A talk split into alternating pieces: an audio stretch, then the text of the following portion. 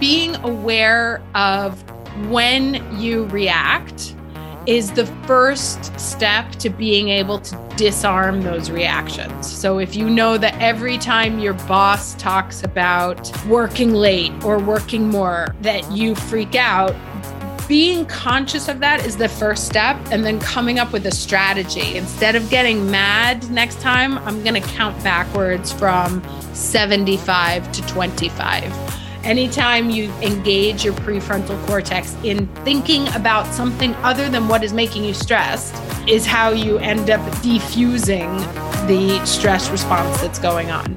Our guest today, Erica Furst, is the founder of Moodily, a science-backed mood management solution for the workplace that helps improve employee performance and well-being. Prior to Moodily, Erica spent over 25 years in the advertising industry and won 70 awards for her work. But in an unexpected turn of events, Erica was hospitalized in 2015 after suffering stress-related vision loss. This sparked her interest to study the impacts of burnout on employees, and she went on to complete a 2-year postgraduate program in the neuroscience of mental health and a master's of science in organizational psychology. Today, we have the privilege of speaking to Erica on how to combat stress and burnout by managing our mood. This is a topic close to our hearts and one that we know many of you will resonate with. Enjoy this episode. Hi, this is Janice. And I'm Sarah N. And we're your hosts for Xplore This, a podcast for the modern-day working professional. Each week, we explore actionable insights on how you can thrive personally and professionally. Hi, Erica. Really happy that you're joining us on the Xplore This podcast today and dialing in all the way from Milan as well. Thank you so much for having me. Erica, you have such a fascinating background. You are a stress specialist, a neuroscience postgrad, an award-winning executive in advertising, and the founder of Moodily, which is a mood management solution. But before we dive into our discussion today on mood management, could you first start off by sharing with our listeners a bit more about your background and how you got into the work that you do today with helping organizations manage stress? Absolutely. So as you said, I come from a background of advertising. I spent 25 years as an advertising exec. I won over 70 awards in my field. For 10 years, from 2005 to 2015, I was the head of advertising, media, and digital for Ray-Ban. And the one thing I actually do want to stress about this is that I loved my job, like absolutely loved my job. I loved the people I was working with. I loved the people I was working for. I loved the work I was doing. I was never bored. I did travel a lot. I had a young child at the time. She's not so young anymore. But at the time, you know, it wasn't uncommon for me to fly to Asia for one night or to go to LA for a meeting and then get back on a plane. So I did have a very sort of, I wouldn't even call it stressful. It was just exhausting lifestyle. I was trying to be present for both my work and my family or my daughter. So I would try and cut down my business trips to a short a moment as possible. And I say this because I woke up on April 8th of 2015 and I couldn't see out of my right eye. And at first I thought it was like really weird. I thought, well, maybe I'm just tired or whatever. And I remember sitting through a meeting. It was a legal meeting. We were going through a contract and I'm supposed to be concentrating on the contract. And all I can do is I'm like covering my eye and uncovering my eye to see like, am I really having vision problems here? So they had me check into the hospital a day later and I stayed there for 10 days, did tests on everything, like was being tested for every neurological problem on the planet. And what they ultimately concluded was that the body sometimes has domino effects. Not all of our illnesses are straight lines between cause and symptom. And so what they said was that it was likely I burnt out my optic nerve, which probably came from like a disintegration of the myelin sheath, which was probably due to a vitamin deficiency, which was due to my lifestyle and stress. So they came to the conclusion that it was stress related. And I had kind of already been in a place where I was sort of re-examining what I wanted to do with my future. I mean, I was 42 years old, but I was thinking, like, if I'm going to do a second chapter, what's it going to look like? I can't keep working at these levels. My daughter's going to be an adolescent too. And I wanted to at least have eyes on her as she was growing up. So I left my job and I took a year off to kind of decant. And one thing led to another as I was trying to sort of figure out what I wanted to do with my future. And I got an ad for this program, this postgrad program at King's College in London for the neuroscience of mental health. And it responded to all of the boxes that I kind of wanted to tick because I knew I wanted to get into something a little bit more meaningful. I was still trying to figure out exactly what had happened to me. Like, how did I burn out? I loved my job. I didn't hate my job. I wasn't sad. I wasn't tired. Like, none of those things were wrong with me. How did I end up burning out? I didn't fit any of the stereotypes of it. So I was hungry to understand what had happened to me, but also, like, how do we prevent it? Or how can we avoid that? Is there a way to stop it? Or can you be clued in that it's happening to you before you wake up one day and just can't see? And so that was kind of what that class is what put me on this path. Mm-hmm. And as we were studying, we did an entire section on stress and how the stress works in the body, how you respond to it emotionally, psychologically, physiologically, the dynamics that are at play in your body, in your brain. So we actually make an unconscious choice to be stressed about something or not. And usually it's an automatic reaction and we don't even think about it. We're not aware of it. It just happens. But if you can shift the thought or change the thought or train the thought, if you intervene on the thought, you can actually stop the physiological process that happens as a result of stress. And I was absolutely fascinated by this. And that's where I put the majority of my attention and research, was figuring out how to work with your cognitive processes to help you manage your mood in real time. Perfect segue into the next question, Erica, because that's when you discovered the clinical technique known as mood induction, when you were studying this neuroscience of mental health, which then led you to create Moodily.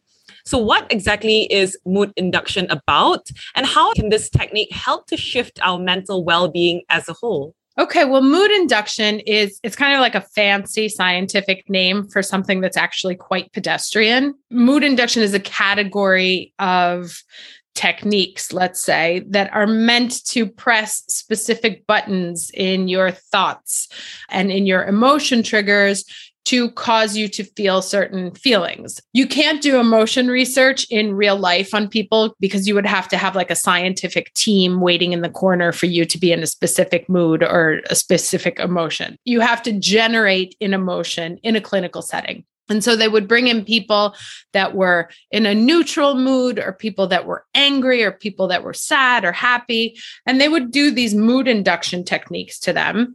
They would put them in different moods. They would run these tests. And then at the end, they would give them another mood induction technique that would calm them down and send them home in a neutral space. And I was fascinated by this because I said, if you can do that in a clinical setting, you can do it in a real life setting. What is this magic that they do to get people to change moods? And I dig into it, and it's creative materials, videos, music, audios, imagery, visualization exercises. And so I'm reading all this and I'm thinking, I just spent the last 25 years of my life winning awards for manipulating people's emotions to buy specific products. This is what I do for a living, you know? So, like, I can make you a mood film that'll put you into any mood I want. I've made my career out of. So I get in touch with one of the universities that's here called the Cattolica, and one of the few universities that has a department focused on discrete emotions, which are like our nuanced moods, if you will. And I got in touch with one of the professors there and I showed her my hypothesis, which is, I think that I can use mood induction techniques, if they're properly created according to the scientific parameters, to change people's moods in real time to help combat stress and stress reactions. I still remember her face to this day, but she was like, it's so simple, and yet no one has ever thought of it before. And I was like, but Okay, cool. But does it work? Will it work? Is it scientifically sound? Or the second I launch it, am I going to have an entire field of science coming for me? And she was like, no, it's completely sound. And so we kind of worked together on creating, she would help me sort of define what were the parameters of the mood and what were the emotion and what sort of the components cause and stuff like that. And then I worked to write the scripts and pick the music and find the footage. So I ended up making an app that is filled with creative material that is meant to help you shift your mood in one of three directions, more calm, more happy, or more confident, using the work that we put together through mood induction techniques. That's really fascinating, that something that is set in a scientific sphere and being influenced by different parameters can actually be taken into real life and be implemented in a very, very practicable kind of way. Mood induction will certainly be something that can help people combat stress. I think no matter the age or the background that we're in, most of us would have gone through some stressful situations or another. And especially in a time of a global pandemic like this, when there's so much uncertainty, what was the biggest lesson that you learned about managing your stress, especially since you went through a personal experience where you had a burnout and resulting in stress-related vision loss? So the first answer is there is not a one-size-fits-all solution, because stress itself is personal and subjective. There are things that I will respond to that will make me stressed, that won't make you stressed. And so it's very unique depending on your life experience, depending on where your skills are. There are a multitude of stress interventions that work. Mindfulness works. Meditation works, exercise works, diet works. And actually, they're all components to it. They're all important components. There's always going to be a physical, an emotional, and a cognitive aspect to a successful stress intervention strategy. But it really depends on what you're comfortable with, because some people, for example, meditation makes me more stressed. So I get no, really? I get no benefit from it, because that's just the way I'm wired. And of course, everybody's like, oh, you haven't practiced it enough. If you do it more, you get better at it. And it's entirely possible. But there is actually a lot of scientific evidence that there are some people that just don't respond well to meditation. But to me, like, how I define meditation is anytime you turn the thinking off. So that happens to me when I cook. You don't have time for all the conversation and the chatter in your head. So that's my meditation. The best solution. It depends. I think where the lesson that I learned was, there were a couple of things. Is, first of all, don't ignore your body and don't ignore your intuitions. It would frequently happen to me where I would wake up and be like, oh my God, I'm so tired. Like, I'm just exhausted. And I would say, doesn't matter, get up. Like, take the extra shot of espresso, take another B12, do whatever you have to push forward. And as someone who could be classified as toxic productivity addicted, I never allowed myself to slow down. And one of the first things that I did when I was in that post-stress phase or the post-burnout phase is I would have days where I was like, I don't really feel like getting out of bed, not in a depressed way, like the world is too much for me, but just like, I just really don't feel like getting out of bed. And my normal instinct would have been to push through.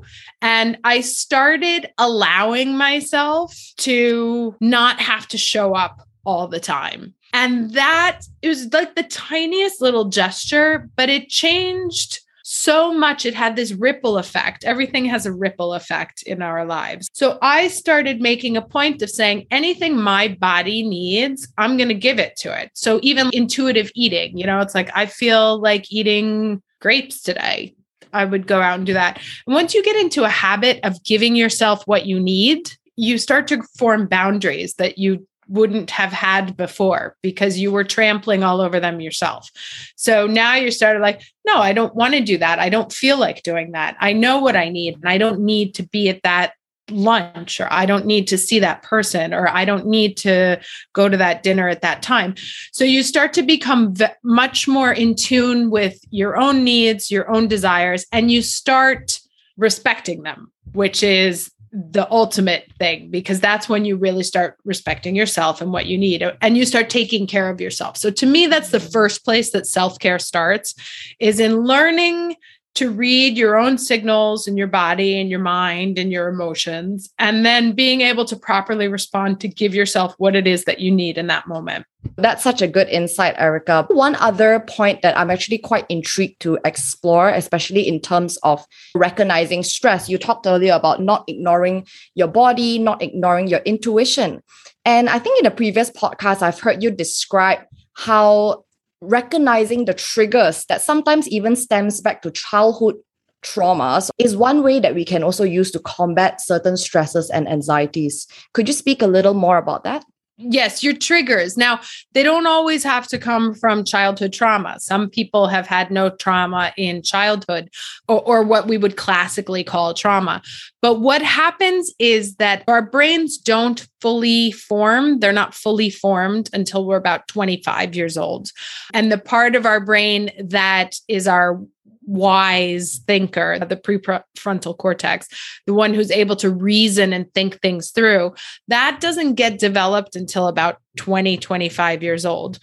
But your brain is forming conclusions based on its experience with the outside world that are planted in your brain. So they will go back to experiences you had when you first started gaining consciousness, 4 or 5 years old, of like, if I do this, then that happens.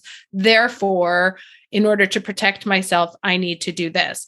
There was an experiment that they did many years ago. I think it was in like early 1900s. And it was at a series of like Johns Hopkins is an experiment called Baby Albert. And the baby was very small, like 8 months old, 9 months old. And they did a process of fear conditioning with this child. The research would be completely unethical today. It would never get approved. But it's one of the most famous psychological experiments that's been done in history. So they take this baby and they show the baby a bunny rabbit, right? Which is like the cutest, like who could be afraid of a bunny rabbit? Only every time they show him the bunny rabbit, they make a hideous noise. So he starts to associate the noise with the rabbit. And then it gets to a point, this is classic conditioning. It gets to a point where they take away the noise and they just show the rabbit, and it provokes a fear response. Now, what they found in that was that he wasn't just afraid of the rabbit. Anytime they showed him anything white and fuzzy, including Santa Claus's beard, including other toys, he would have the same reaction, because our brains, they exist to keep us alive. And their primary focus is that we make it to the end of the day still breathing. So they are our brains are hyper vigilant for any threats in our environment. And so it casts a very wide net as to what can cause us fear. So when we're kids, just like poor baby Albert, we're experiencing the world, but we don't have our reasoning brain to be able to say, oh no, it's okay. It's just a bunny that is just this mean doctor who's making weird noises. And we form all of these behavioral responses when we're children that we carry forward with us into adulthood that we're completely unaware of. And when I used to do some work as like a private coach, empowerment coach for women, the first thing when we would get into a session where we were talking about where the block was, and I would just simply say to them, what happened when you were a kid that scared you like that? And without fail, every person I do this exercise with, because the brain's like, I've just been waiting to talk about this for forever. And it serves you up the memory. And so everyone will bring up, it's like, oh, I remember I was 4 years old, or I was 8 years old. It always happens right around there. We were at the amusement park, or we were in the supermarket. I lost my mother. I freaked out. And now anytime I'm in the subway, or anytime I'm in this kind of supermarket, or anytime I'm in wide open spaces, I have a panic attack. because that memory has now implanted a behavioral reaction, which we carry forward for 20, 30, 40 years until we get conscious on it. And so being aware of when you react is the first step to being able to disarm those reactions. So if you know that every time your boss talks about working late or working more or whatever, that you freak out, being conscious of that is the first step. And then coming up with a strategy like, okay, instead of getting mad next time, I'm going to count backwards from 75 to 25. Anytime you engage your prefrontal cortex in thinking about something other than what is making you stressed is how you end up defusing the stress response that's going on. I just wanted to also touch a little bit on a concept that you mentioned a moment ago on toxic productivity, which is essentially this phenomenon that has been fueled by this pandemic. And you refer to it as the evil love child of workaholism and overachieving in an article with British Vogue. And we'll be sure to leave that link to this article in our show notes as well. So can you explain to us, what does toxic productivity mean? And at what point does productivity become toxic? And more importantly, we'd love to hear a little bit more about how we can find that right balance. There's not a lot of science on toxic productivity because it's a new coin phrase that came out during the pandemic, but the dynamics of it have been pretty well researched through workaholism. The difference between workaholism and toxic productivity to me lies in the domain. I'll explain. Once upon a time, you would go to work, right? Or like a workaholic goes to work all the time. And probably most of us thought, oh, well, they would be home if they could, but they have to work, right? It was never of like, they're actively choosing to not specifically be here. They're earning money. They're doing what they have to for the family, blah, blah, blah. The pandemic created a situation where there is no work, right? Or for the people who weren't in those jobs that needed to be there all the time, let's say the more corporate jobs that were working from home, we took away that person's escape area and they were working from home. Those people would have had a tremendous difficulty in getting through the day without having to invent new things to achieve and to accomplish. So they would have been looking around the house for like, what can I fix? Or what lessons can I take? Or I'm going to learn Latin dancing.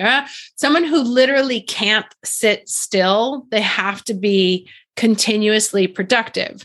Now, one of the things I talk about in my article is that the problem with toxic productivity is that it responds to all the classic canons of behavioral addiction, meaning that you do more and more because it continues to provide you with hits of dopamine, which make you feel good and keep you encouraged to keep going.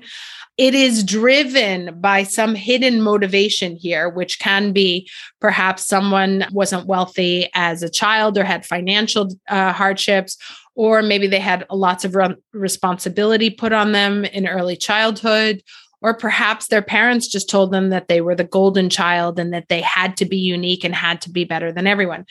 There's a compulsion that's born in childhood, which pushes them to equate productivity with surviving better. If I produce more, then I'm better equipped to survive, and I will never go back to whatever this original state that caused the uncomfortableness. Now, this is how addictions form, right? There's a driving compulsion, and then there's a solution to it. The problem is that with normal addictions, and I put that in quotes, there's shame around the addiction. Gambling, drinking, overeating, sex, like all of those are porn. All of those are addictions we tend to hide because we don't want the judgment that comes from the outside world. With toxic productivity, it's exactly the opposite because the entire world around you is encouraging you to do it more because every time you achieve more, produce more, you get more money, you get more compliments. It's like actively encouraging somebody to take more cocaine, like see how much you can do, you know? So it's very dangerous because of this final factor. And to me, the fact that it is not only accepted, but encouraged is what makes it so subversive to identify and to heal from. I always knew I was a workaholic, but once this idea of toxic productivity came up, I'm one of those people that I'm getting better, but if you asked me like to go for a walk, I would say, why? Like, where are we going? What's the point? What do I accomplish? What do I achieve? Because otherwise I can use my time better elsewhere. And this obviously puts pressure on the people that are around you because we're like, well, we're performing up here. Where are you on this benchmark?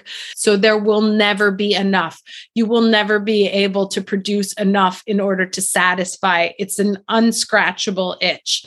And so it has to come up to the person where they just say, this is enough. I decide this is enough. And I decide when I want to be productive. And I decide when I don't want to be productive. And one of the things that you can do is like to capitalize on the addictive part of it, which is I need to have everything scheduled in and be doing something. You say, okay, well, now the thing we're going to be doing is we're going to be relaxing for 20 minutes and we're going to schedule in 20 minutes of relaxing where we don't do anything. And I mean, it sounds ridiculous to do this, but the idea is that we then capitalize on that brain habit forming dynamic where the more I do it, the more I'm comfortable doing it. It's also like action precedes motivation. So if you're like, no, one day I'm going to be motivated to calm down, that will never happen. If you just start saying, okay, let me try and calm down, eventually the motivation to calm down actually comes. Janice and I, we both come from the legal professions. And that background in and of itself, there is this mindset or badge of honor where young litigators, young lawyers, individuals that are at the early stages of the career, especially those that are trying to prove themselves, they want to be able to say, oh yeah, I stayed up all night last night to draft that submission, or I slept for only 2 hours last night. You know, there's this sort of badge of honor about the fact that it seems as if you are that productive in your work. But as you have alluded to, it's definitely something that is not healthy. And especially in a workplace that promotes that, if you see that a manager actually is impressed with that, it actually means that they're promoting this toxic productivity, which is not healthy in the long run. And I love how you gave that suggestion. And it sounds very extreme, but it might be important to schedule in that relaxing time, because for some people, it might not be something that is a natural action that they might want to take on their own. No, usually not. And that's why I say you have to capitalize on what their sort of dysfunctions are. So it's kind of like inverting the addiction or using the addiction to treat yourself healthy. And one more thing I forgot to say is the whole thing with toxic productivity is not just about health and well-being.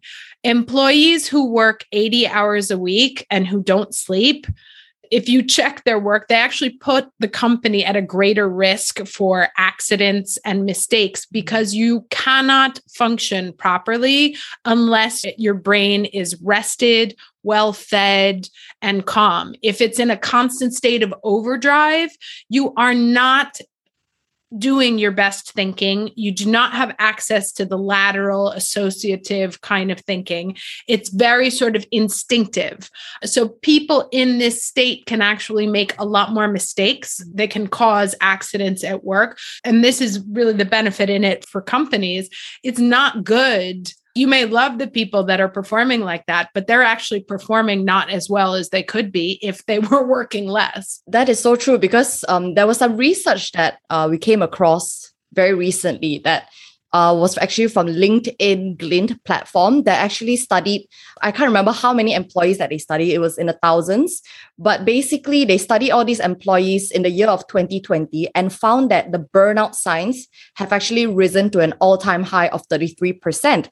And I guess that could be attributed to the lines between work and home being blurred, employees working on overdrive, you know, at a time where all these lines are so hazy, and even social support systems being put on hold due to the pandemic. So it seems that lots of people are feeling increasingly overwhelmed, thereby culminating in burnout. So perfect segue to speak about burnout next. You identified as well as a burnout survivor. From the research that you have done, from your own experience as well, what would you say the common symptoms of burnout could look like?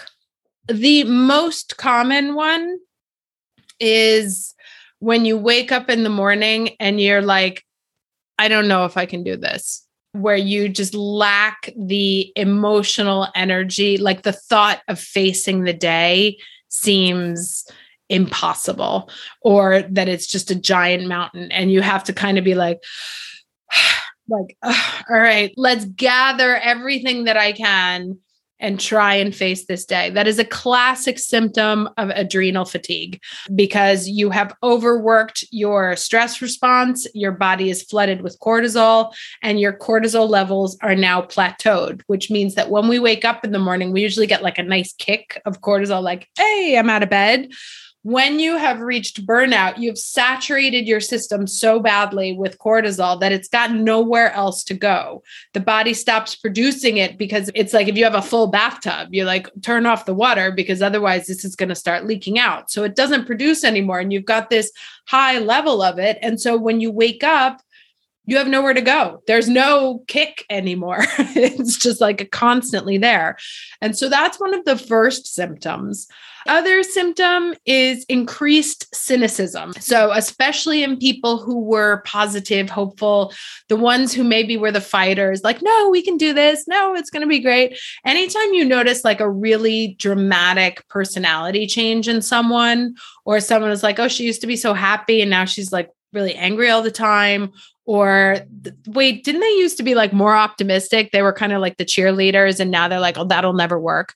When you see a big personality change like that, that tends to be a really solid symptom that that person is nearing a burnout. If nothing else, they're very likely going to leave their job shortly if they have the opportunity. So that increased cynicism is another symptom.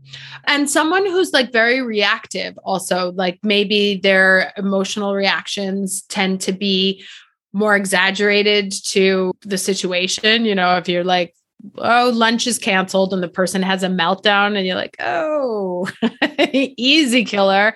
Like that's because they're on hyperdrive, right? They've been pushed to the edge that everything seems like a big deal anymore. They're just literally exhausted, you know, or exasperated. Those are kind of the three key symptoms that you would see in someone who's just really had it. And again, not everybody ends up with like a physical burnout situation, but usually if there isn't a physiological expression of it, they are more than likely going to have to change careers or change jobs or change something. It usually coincides with the midlife crisis as well. And so it does appear to me from what you're saying, Erica, that burnout can manifest itself in the form of both physical, physiological, emotional, even. Yeah. And because all the symptoms in the body are overlapped, there is no such thing as that. And this is one of the myths that I hope to get rid of on burnout. It's not a psychological issue. Most people are like, oh, she's depressed or she's anxious or like they've got mental health issues. The reason all of this is happening is because there is a physiological component to burnout. You have flooded your system with cortisol, which is causing hormonal imbalances all over the place, especially for women, because cortisol attracts estrogen. But there's a whole like domino effect of physiological symptoms that show up in the body, which also have an emotional and a psychological component. But it is a full package. There is never just one thing in the body. We don't have a mental health issue. We have a mental health issue, which stems from an emotional problem, which also has a physiological component to it. And we've heard this being said so often, and it's something I'm sure we all know about, that prevention is better than cure. And now that you've spoken a little bit about the common symptoms of burnout, although being mindful that the symptoms might not be the same for everyone, perhaps this can help us as we become a lot more conscious and aware of these signs. You speak a lot about how we need to be self-aware about what are the triggers that might cause us to suffer or experience these burnout or stress-related issues. Can you now share with us three of your top positive habits on how we can start practicing to avoid reaching this point of burnout? So first of all, I just want to underline what you've said, that prevention is better than curing, because once you've actually had a burnout episode to come back from it, like a full emotional, like, can't take this anymore. It can be anywhere from 1 to 2 years before you actually feel like you're yourself again. In terms of healthy habits, like I said before, it's very banal advice, but healthy living is the absolute best way to keep your body in the best shape, because even if it has all this stuff coming at it, if your body's in good shape, your immune system is healthy, you're able to respond to it better. That is the first cornerstone of resilience, is physical resilience. So you want to make sure that you're eating healthy. You get enough complex carbohydrates because the brain needs glucose, but it needs like a steady stream of glucose. That's why sugar's not good, because it comes in spikes and then you've got the drop down. So you want like slow release carbs.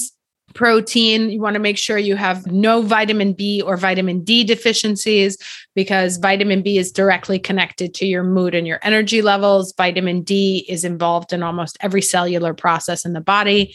So those are really the two key, I mean, everything's important, but those are the ones that like can seriously cause problems if you're deficient in them. Exercise is absolutely one of the best ways to deal with stress for multiple reasons. Not only does it build up your endorphins and your serotonin levels, but it also eliminates cortisol through your sweat. So that's actually you getting rid of that stress hormone simply by working out. And then, you know, there's all sorts of cognitive interventions. So finding something that works for you when you're conscious of the fact that you're stressed. It could be writing, it could be audio journaling, it could be using multimedia content, music playlists, or doing meditation or doing mindfulness. The thing is that it's very important to catch your mood in real time. This is another point I want to underline, because a lot of us can be like, I'm having a very bad day, but I'm going to wait until this afternoon or this evening to go to yoga or to do meditation or to go out drinking with my friends, which is a bad solution, by the way. But we're like, I'll just deal with it at the end of the day. As long as you have that bad mood going, your body's responses are messed up. So you want to deal with it immediately so you can shut. I mean, the best analogy I can do or I can give is the idea of a running faucet. When you have your bad mood on, that faucet's going. And until you turn it off, it's going. So, you know, we've poured out over the sink. We've now ruined the wood floors. It's getting into our neighbor's house. It causes systemic damage. So you really want to make sure that you deal with your mood in real time. On the topic of what we can practically do to avoid reaching the point of burnout, you mentioned about this very briefly, but coming back to it on creating these healthy boundaries, right? I do want to pick your brain a little bit more to understand, how do you balance that saying yes? Because you're all about, like I mentioned, Janice and I early in career, and we're about proving ourselves, exploring opportunities, and at the same time, knowing when we should say no. I think one of the things that I notice in the younger millennials and Gen Z entering into the workforce is that there's already a much greater attention to what you're willing to put up with and what you're not willing to put up with. There's different kind of rules that are being made, especially after this pandemic with this great resignation that's going on in the United States right now. People are like, wait a second. So all the things that I thought I couldn't survive, I've just survived. And then now I have a whole new outlook on what I'm worth, what I'm willing to give to a company. I think we're going to see a very interesting shift in workplace dynamics that happen over the next 5 to 10 years. Absolutely. This is really something I've been seeing even in, Hong Kong markets as well. It's very, very volatile right now. Very high turnover even in the midst of a pandemic, which might be a bit surprising. You actually did write about this topic recently about the Great Resignation, and you said something about how companies have to demonstrate that they value their employees and what the employees value in order to remain competitive and to keep attracting the best talent. What would you say are some effective ways that companies can do to boost overall employee morale in order to retain them? I think the answer is really, really simple. And it's just to be human. I read things on the internet sometimes, like there's a Reddit forum that I belong to that talks about like toxic bosses. And I see some of the things that people say to their employees and how they speak to them. And I'm shocked, like genuinely shocked, because they cross a line into inhumane, you know, things that you're like, are you kidding me? They're not even earning like minimum wage. You want them to come. And one was talking about like their wife was in labor or something. And it was like, well, if you don't show up, you know, I'm going to find someone else. And these are just I hate to say, like, use the Jesus principle, you know, do unto others as you would have done to you. But like, there is a line, like if your boss was treating you like that, would you be cool with it or not? I had a large team in the company that I was working for and was picked twice as the team had the highest job satisfaction scores within the entire organization. So I'm extremely demanding about the quality of the work that comes out of my office. So for me, there's no excuses. You show up. But when you show up, you show up. Like, you give me what you have. I'm looking at results. I'm not looking at the process. I don't care what the process looks like.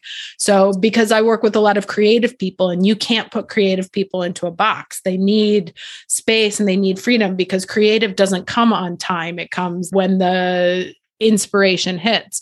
So I think that may have given me a little bit more flexibility in dealing with people, knowing that not everybody works under these prescribed conditions, that you have to, yes, have rules, but also understand, well, she works better at night. She works better in the day. This one does that better. And this one's better at communications. And this one's better at back office, and creating the job for the skills of the person, and putting people in skills and jobs that their skills can allow them to be excellent at. One of the things that I also don't really love is like, we have this job, just put them there and then we'll figure out what to do with them. I was like, well, you don't set that person up for success. And then they walk around with imposter syndrome all day and they're trying to fake it till they make it, but they're scared inside that somebody's going to catch them out.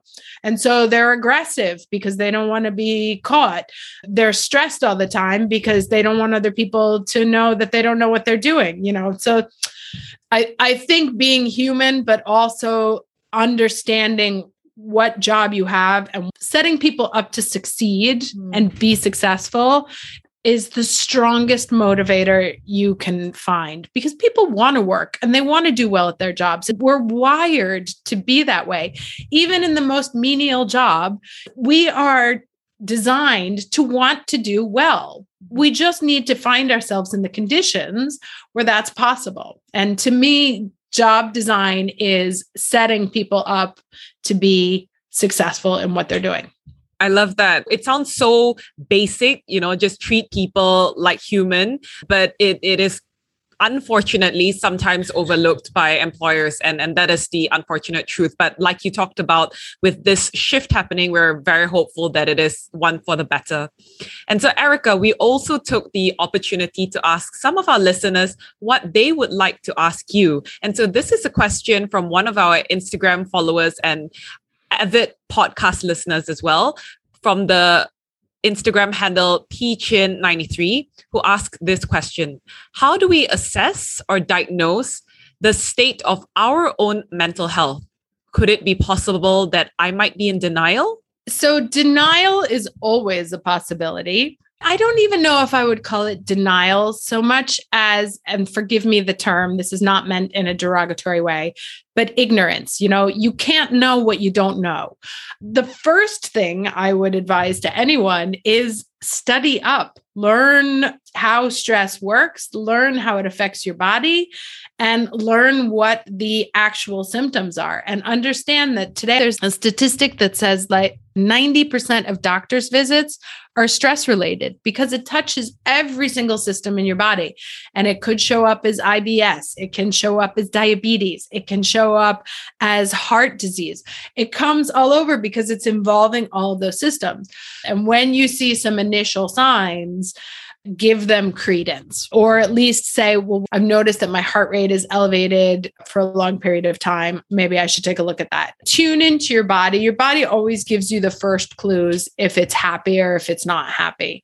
And we should start to know when we're in a good space, when we're in a happy space. The next time you're happy and feeling good and feeling right, try and take like a mental picture of how does this feel right now? And then you can compare it in the future, like based on that feeling I had before and where I am now, like how different is it? I always found that to be very helpful. In terms of self-diagnosing, it's really just a matter of being open to being in tune with yourself. If you're saying, I'm tired, and it's not just that like, last night I didn't sleep well, but it's that like I've had this weird nagging thing that's telling me that I'm really tired. That needs to be listened to. What is it? I always try and also do like a Socratic questioning, drill down, like, why am I responding to this? What about it don't I like? Literally almost giving myself a third degree. And once you drill down into the questions, it's like, okay, well, why am I afraid? And then you get to the answer of what's actually going on, because usually the way we react to things or things we react to, the root cause is far more different than what we think it is.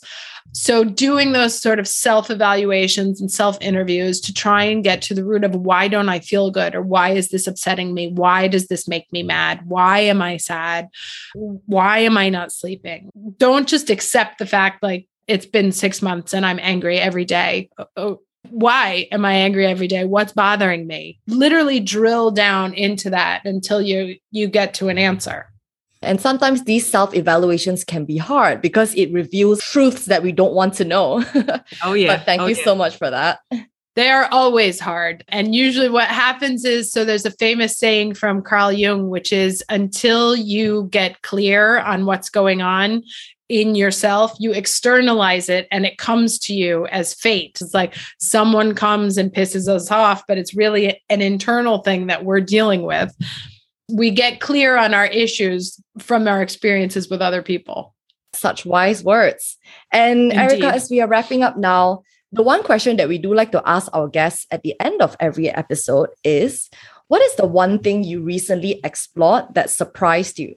It's not new, but it's something that I frequently discover on a daily basis, and I love it, is the concept of synchronicity, which also comes from Carl Jung, is when you have those things that like you're talking to somebody and they say something that you were thinking like 5 minutes beforehand, or you think about a friend that you haven't talked to in forever and they call you the next day. I've had a lot of those happen over the last couple of weeks, and those always surprise and delight me, because I always find them like almost like glitches in the matrix, you know, but it calls you out that maybe there is something. Someone listening. Yeah, exactly. Oh, well, that's usually Facebook. I always have a conversation. And the next day I get an ad for whatever it was that I was talking about. So, and Erica, where can our guests find you if they want to know more about what you do, to get more access to your thought leadership articles? Well, they can come to my website, which is moodily.com. And there's my whole blog there that has all the articles that I write. Otherwise on Instagram at moodily.wellness, or you can find me also on LinkedIn. So thank you so much, Erica, for your time, for dialing in and chatting with us all the way from Italy. Erica, you've taken a lot of time to share with us about the importance of not ignoring our body, listening to intuition, and recognizing that it's okay to feel like you don't want to get out of bed. And you also spoke about how to not fall into the toxic productivity trap, how we can possibly schedule relaxing time if that's what our body wants. Understanding and learning how stress can manifest itself in very different ways within our bodies. But also more importantly, one of my biggest takeaways is definitely about noticing the signs and tuning into our body. And I love the example you give about taking a mental snapshot of what your body feels like when you're happy or when you're at your best self. So thank you so much for this time that you spent with us, Erica. My pleasure. If you've stuck around to the end of this episode, we want to say thank you for exploring with us. And if you don't already, please follow us on Spotify, subscribe on Apple Podcasts, leave us a rating and review, and most importantly, share this episode with your friends. We'd love to hear from you, so you can also connect with us on Instagram using the Instagram handle Xplore This Podcast, ACTSPLORE This Podcast. New episodes for Xplore This drops every Monday at 8 p.m. See you then!